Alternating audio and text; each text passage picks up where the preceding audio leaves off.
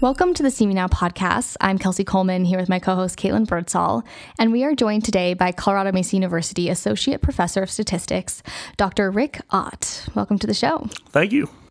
And you had your undergrad in electrical engineering. Now, obviously, you are embedded in statistics. What made you go from electrical engineering to the stats world? Um, well, electrical engineering was great, um, great future in it, but at the same time, personally, I was not the kind of kid to grow up to play around with cars, and I was more of a person that enjoyed you know, doing some programming as well as uh, basically mathematical and the theory behind it. And as time went on, I just decided after my undergraduate degree in St. Mary's in San Antonio, I said, well, I switched over and got a master's in uh, applied mathematics. And with that, you have you have such a fun, interesting career. I mean, you've kind of been all over the place, doing so many different things. You received your PhD at Rice. Correct and Houston. then you went to work for NASA. Yeah, I actually did that in between. I did ah. that after I got a master's at University of Missouri Rolla, which now is called uh, Missouri Science and Technology and uh, basically the engineering school in Missouri. And after I did that, I went ahead and I was on the space shuttle landing team for a few years at Johnson Space Center. Um, if you look at, watch the old uh, Apollo 13 movie, they talk about the back rooms where they're taking the duct tape and doing that kind of stuff. In in modern day, in the mission control right now, the the back rooms are now on the sides. And so I worked in one of the side rooms and I looked at basically uh, wind balloon data, uh, for one thing, for all the emergency landing sites all over the globe when a shuttle would launch or land, as well as some of the other, all the characteristics we did just prepare that we prepared for months uh, for any shuttle landing. So I'd like to explore a little bit more statistics. So we've been sure. talking about your background in engineering NASA, which I find really interesting. But I think when you hear the word statistics, different things probably come to people's mind of what exactly is statistics? How do you use it? How do you teach someone about statistics? So could you dive into more of now your later in your career of your sure. statistics side? The most common uh, answer is, ooh, I hated that class. But no, really, my first answer or question of every first test, as well as my final exam, is going to be statistics is the theory of blank blank. And what I tell them to put in there, it's decision making. That is really what statistics is. We do it every day of our lives. We may not write down numbers to quantify our decisions, but that's exactly what statistics is. Um, we all make uh, decisions in everyday life, whether it be from the careers you choose, the person if you decide to, uh, to have a spouse, to if you're going to have kids or not, and where you're going to move. And we all go ahead and make our decisions based upon if we believe we're going to be happy. And of course, that really deals with, well, there's no guarantees in life, well, except for we always hear death and taxes if you were talking to my wife on, uh, in, in, accounting. But otherwise, uh, basically, we all make decisions based on probabilities, or basically, we're, for, we're basically for, not fortune telling, what would be a good name? Um, trying to predict whether or not these decisions are going to make me happy. And that's exactly what statistics does. I love bringing that to more, don't know, inclusive and a more way to be able to really picture it because it is for somebody for myself who's not in the world of statistics. It sometimes can seem fairly lofty, but I love that bringing it down to really it's just about decision making and and weighing those probabilities of every decision we're making. Yeah, one of my first examples in an intro class is I asked who has a bright orange shirt and a green pair of pants or shorts or vice versa that would that would create an outfit for you. And I said, Well, you wear that uh, next class for me? Ooh, no. I said, Why not? They don't match. What do you mean? You mean you bring them together and they repel like magnets? No. I said, well, what happens if you if you were the only one in your apartment and that's the only clothes you had to wear? Would you wear it? Sure, I would. Uh, while you were doing the laundry, and it's like, well, what's the difference? Well, what you've done is you've subconsciously told yourself every morning when you look in your wardrobe and say, "Ooh, if I wear those two things together, it's really not about me. It's about, I think there's too high of a chance, a probability that someone else is going to go, What in the world is she wearing or he wearing that for today? And so that is what statistics really is, is decision making that we all do, but we quantify it with, with a probability theory. Now, of course, my next class that I come in, I wear a, on purpose. I wear an outfit that looks like that, that looks hideous that no one else would ever wear. But they all, you know, I see who catches on real quick. But that's the whole idea. Do you think you interpret the world a little differently with a statistics background? And while we all make decisions, do you spend a little longer on those decisions actually quantifying things so you have the right outcome or an outcome that you can sort of predict? Uh, yes and no. My mother would have said, "Oh my God, it took you an hour to p- pick out what pair of soccer shoes when I was in high school because I played, I ended up playing college soccer at St. Mary's in San Antonio and stuff." And so some things, yes, take longer making decisions myself. Other times, um, no. I mean, especially the other side of who I am is I do, I do a lot of things with our local athletic programs, especially golf here in town. That no, you don't have time. I'm better when I react. But uh, when it comes to looking at the world, yes, I would say, um, whether it be myself and the students I teach, one of the things I bring them in, uh, t- we talk about is if something sounds too good to be true, there's probably a reason. I mean, I'm, you know, I'm willing to say I'm not a very political person, but when I have discussions with people on both sides of the aisle, it's like, mm, yeah, I don't know if I should believe all of that. There's always the other side of the story, and usually the truth is in the middle. And that's what statistics, when people either blatantly use them or go ahead and not explain what they've really done, a lot of times you think, hmm, what are they leaving out? What's not being done properly? I, I like that you mentioned that because I think a lot of times people throw around stats and, you know, to say this is truth, this is real without all the other data that is, you know, contributing to this number. How do you teach your students to decipher through those numbers to find truth? Well, we can never find ultimate truth, honestly. Um, this comes back to kind of a Catholic tradition I have. that, and if you are, uh, all the great religions of the world have statements of faith, we call them. In statistics, specifically, we have what we call probability axioms, things that if you look at them at the be- at the beginning, you're like, oh, that common sense to me, but not necessarily. For instance, one of them is uh, you can't have a probability greater than 100%. Well, why not? Uh, we've just been taught that. We've assumed it. And then when I go through these axioms, and I also go through and say, well, and ultimately, you know, they seem a lot more applicable, or I'll call them common sense, compared to if you came from uh, outer space and came down and said, Wow, look at all these millions of people that believe that a man raised from the dead, or believe that Muhammad was a great prophet, or any of the great religions. But at the same time, I say, I want you to go back 500 years from now, from, from where we are right now. For many of us who have of Caucasian origin, if we were at a classroom, like math, any kind of university, it'd have to be in Europe. And I say the first first axiom of geography was what 500 years ago? The world was flat. Well, um, it's been proven wrong. So even though all these things that I'm teaching you right now is based upon a perspective of what truth is, um, you never know. Maybe it won't be from 500 years from now. Now, I kind of kid. I say, well, by the end of the semester, you might as well believe it because you guess what your grade's going to be on. But for the most part, we've got to think of all the different perspectives of what's what's there. And in our class, it really comes down to assumptions. A lot of our statistical tests, specifically, that I'm doing towards the later half of my intro course, it depends upon what assumptions are being made. And people love to use statistics and they never check their assumptions if what they're doing and what procedure they're using is proper for the situation. And that's the highly, you know, that's what that's what a good education and what I'm trying to bring to our students is that, you know, again, um, it may not be exactly what it is. Let's see, did they do all the procedures correctly? And if they did, well, then then let's go look at. well, at and it. what's the question, right? yeah, exactly. And say I like that it's joining that analytical side of your brain, but also remembering that you can't just focus on the data and the numbers and the analytics, that you have to pull back and think bigger picture too. Correct. Mm-hmm.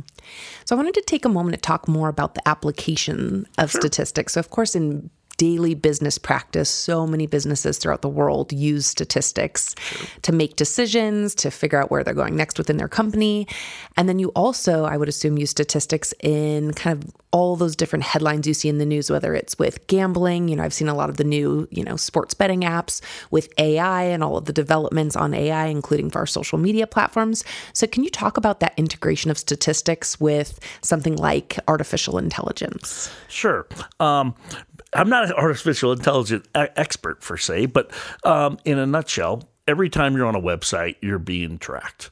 Um, you know what Facebook? Why? Because you come back uh, later in the evening, and all of a sudden, there's a reason I get all these uh, advertisements for Titleist and TaylorMade golf because that's what I do. Um, those are the kind of websites I, I go ahead and, and, look at and see what kind of what, what new clubs are coming out. Um, other applications are all statistics is every time many of us when we go to City Market or any grocery store, what do you do to get your discounts? You pull out your little uh, card that, that gives you the discount card, or you put in your phone number. But what are they really doing? Are they do they necessarily happy to go ahead and just they're doing this just for the fun of it? No, they're tracking everything you buy. And based upon your demographics for our students, hey, you're a traditional student, you're 19 years old, we're going to go ahead and we're going to put the Fritos right next to the uh, we'll just call them sodas. Let's just say soda aisle and maybe some other aisles. But anyway, not for us good Mavericks, of course. But um, that's exactly what they're doing, all the marketing that goes behind it. And so that's one of the reasons I really love statistics. I have had uh, projects with anything from the town of Palisade when they've done a survey to county of Montrose. Um, I've done uh, projects with students at St. Mary's Hospital. Currently, one of them is being wrapped up even an, to a nice published journal article. It just got accepted. And then, yes, I even had people from Black Hawk uh, call me, and they were they tried a new version of blackjack. And the first night, the house won a lot, and the next night they got slammed. And so I ran all the simulations, and it was like, well, obvious. I mean, without going through all the statistical theory here, they were basically saying, well, if you liked your first card, like you got a an ace, you could double your bet right away. Well, that changed the odds so much that in the long run, the house was going to lose. And that's not what Vegas is about. They say they want you to have a good time, but they want you to leave a little money behind. And that's exactly all the probability theory and the statistics is. And it's so interesting because us as daily users of, you know, I go to City Market and I love getting my discounts. And, you know, you're not thinking about all of the things that are happening on the back end or even how statistics plays into it. But obviously, it can have a pretty large role. Yeah. One of my other fun uh, um, um, examples with statistics is this. You go to Walmart at five in the morning because maybe you're sick, and how many checkout aisles are going to be open? One, maybe even none. They'll just have one person surveillance all the electronic ones. If we go tonight at 5 p.m., if they only had one checkout open, everybody's going to get mad. They're just going to walk out of the store, leave their stuff, and say, I'll go over to Target or Safeway or what other store. So, how does corporate Walmart know how to go ahead and basically schedule how many checkout aisles are open? Well, of course, it depends upon how many people come in the store uh, per hour. It's called a Poisson process to go a little further into it. But the basic idea is you cannot control human behavior, but you can prepare for the average human behavior. How long a person's going to be in the store shopping, how many people are going to be in your store, and therefore how long it should take for them to go ahead and check out and how many checkout aisles they should have open.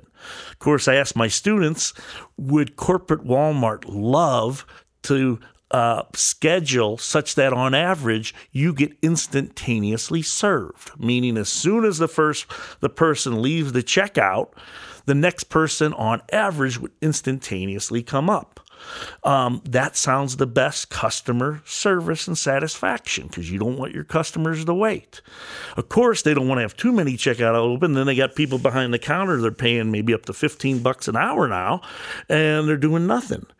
So, do they want to uh, model or kind of predict or so we say schedule based upon uh, no wait time? And the answer is no. They actually want you to wait one to two people. Why is that? And typically in a class of size could happen to any of my students but a lot of times i'll pick on some of our, our, our, you know traditional female students i said why because many of you in about five years or six you know within 10 years what might you be Oh, I'm a mother.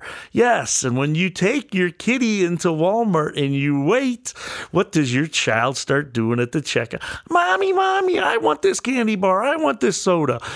You either got to tell them no or you give in to them.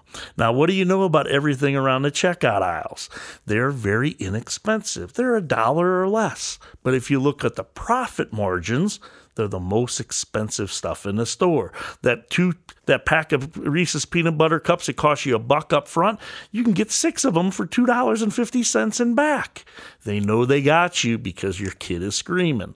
That's why they do such things they do. Now the only time, of course, we're willing to wait is on Good uh, what do we call it? Good Friday um, when all the big deals at Best Buy and people are willing Black to wait Friday. three hours in line. But that's only because the deals are so good. If that happened on a regular basis, we'd all walk out and go to the other store. And all that is is statistics. You're being tracked every, every, time you walk in that door, especially nowadays with laser beams and automatic doors. They might not know exactly how many people are in the store, but they know exactly every time it's been open and closed and which way you walk. And from there, they they they can predict human behavior on average.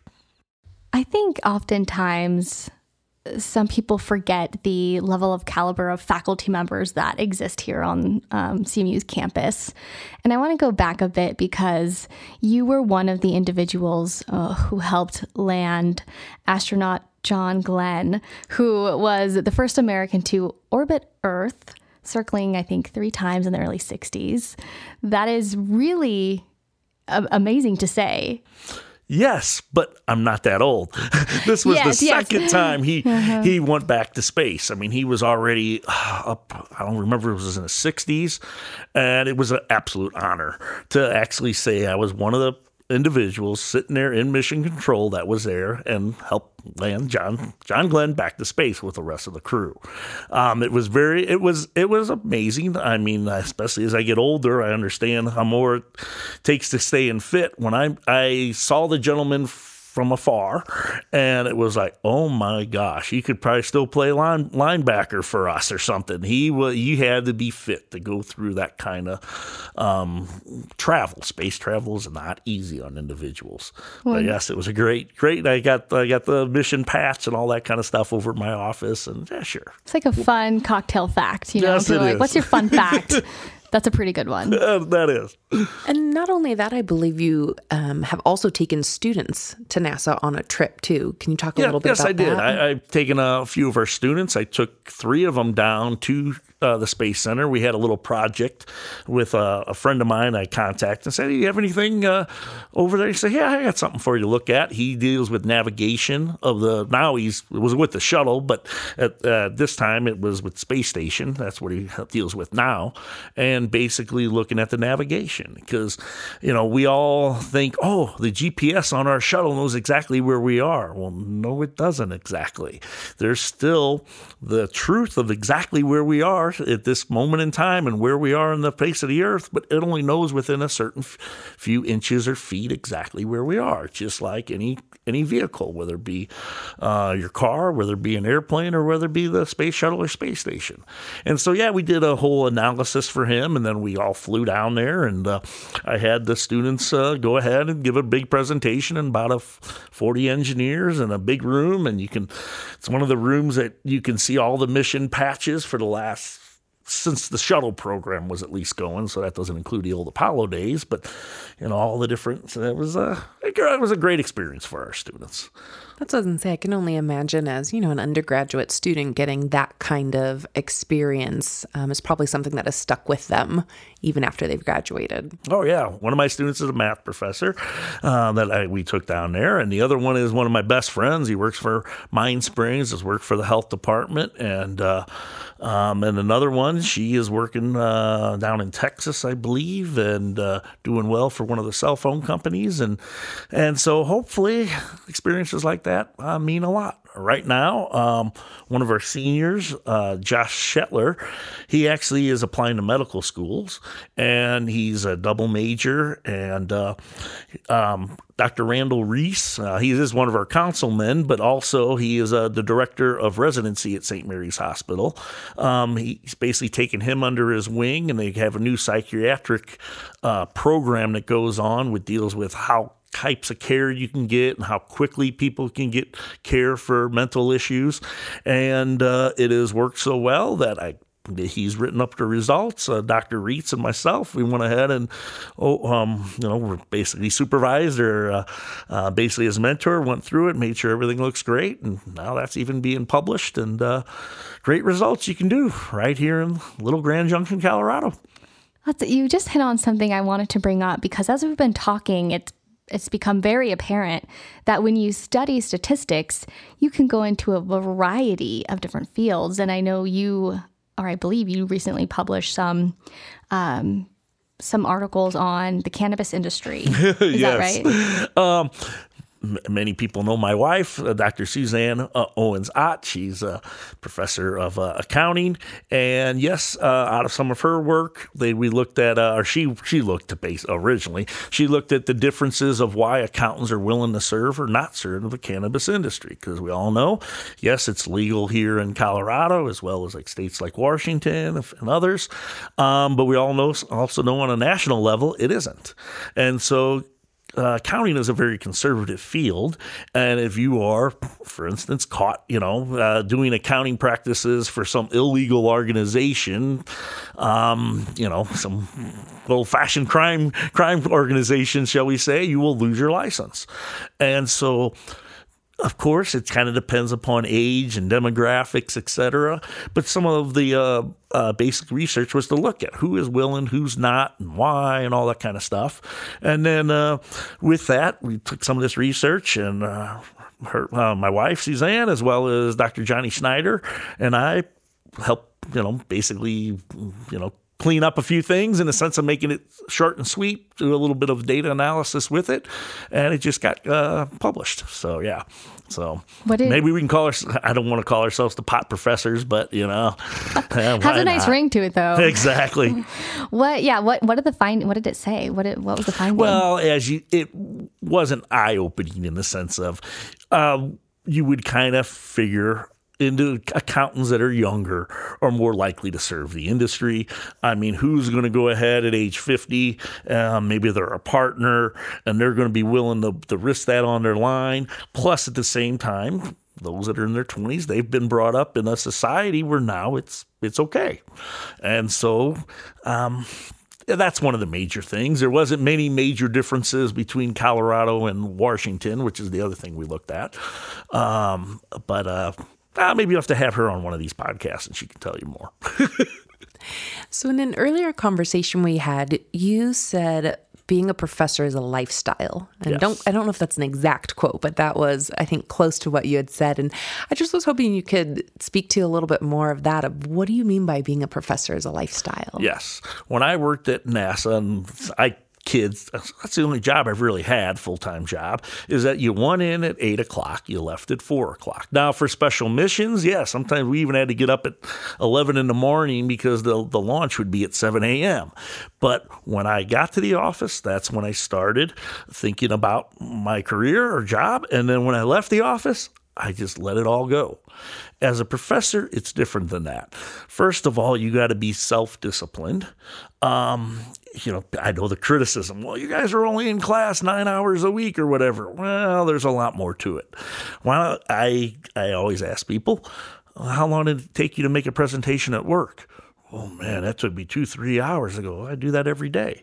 Not sure I do it over and over again, that it doesn't take as much time. But the thing is that I I make my own schedule and some I mean there's certain times I got to be there. I got class time, I've got my office hours, we've got all our meetings to help, you know, service meetings and all kind of things we have to do. But then otherwise, um, last night after I played golf out at Tiara Rado, I was grading tests from nine to ten o'clock, and it doesn't bother me because I know it's the choice I made. I know I could have made a lot more money. Um, in fact, I after I went back and got my PhD at Rice, I was hired here at Mesa, and I was making less money than I, I when I left NASA six years beforehand. But that doesn't matter um, I don't. I was never brought up that money is happiness because I have never met one person that is have true happiness because of money. Um, it helps, but that's not. That's not where it is. I love that you said that because this is coming from a guy who analyzes the data to determine right the the outcome. So you know that happiness is more important than your bank account. It's proven right? Oh sure it is. I mean look look at your movie stars. Look at other people. They have just as many problems as other folks. When you ran those numbers so i trust you. Well and two i can only imagine you know as a faculty member how much your students are reaching out to you outside of kind of the normal 8 a.m. to 5 p.m. And to me, I think just in our short time having this conversation, you can tell that you're passionate about what you do and that you care about being in the classroom and being with our students. So I'm sure that's another piece of that lifestyle is having those conversations and connections with students and being available to them not only for classroom discussions and grading papers and tests, but all of the other things that come with dealing with college students. Uh, yes. Uh, maybe referring to, I would say, one of my uh, most memorable in, uh, students that I had when I first got here. Um, there was a gentleman, he was a, uh, um, a manager at Sears when we had Sears. He was working around Christmas time, he was working 60 hours a week. Um, he was a little non traditional, few years older. Um, and he was struggling. And before I got here, he was like, oh, I was just really struggling. I uh, couldn't find the time to balance. You know, he had a family, had a wife. They were have, expecting to have a, a child, and uh, basically he ended up being my student. I had, a, you know, I was his mentor for a senior project and everything that we did. But uh, um, I knew I maybe you know got to be careful with your boundaries. But I knew, and I got to know his wife a little bit, and they were a little older. And I knew his one of the things he wanted to do was see his one year old before he went to bed, because you know you're working these long shifts, and then you come home, and then we still were doing some of this research, and I would help him with the guidance and everything.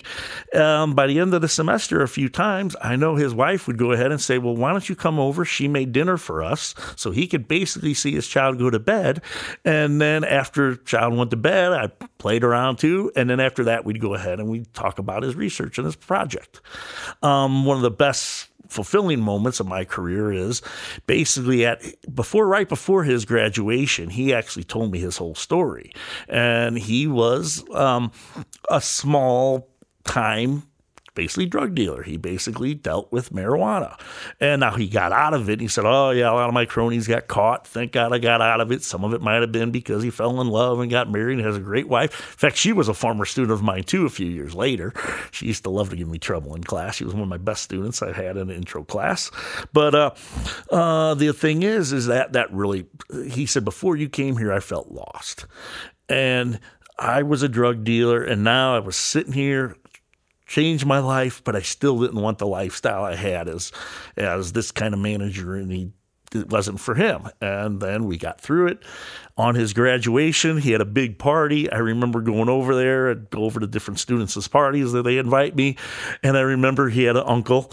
Um, uh, I don't know how old or whatever he was, but he was a gentleman, came right off a Harley with the leather jacket and everything. And this man looked tough. And I was like, oh, I don't want to cross this guy. He comes up to me and he says, I know what you did for my nephew. I'll never have enough to thank you. And gives me a bear hug that I still think I'm, I'm still going ouch from, from the bruises. It was really neat to have and to say, hey, um, I I basically was a confirmation, I think, of hey, I knew I was making the right decision. People years ago when I was a kid were telling me, You're made to do this.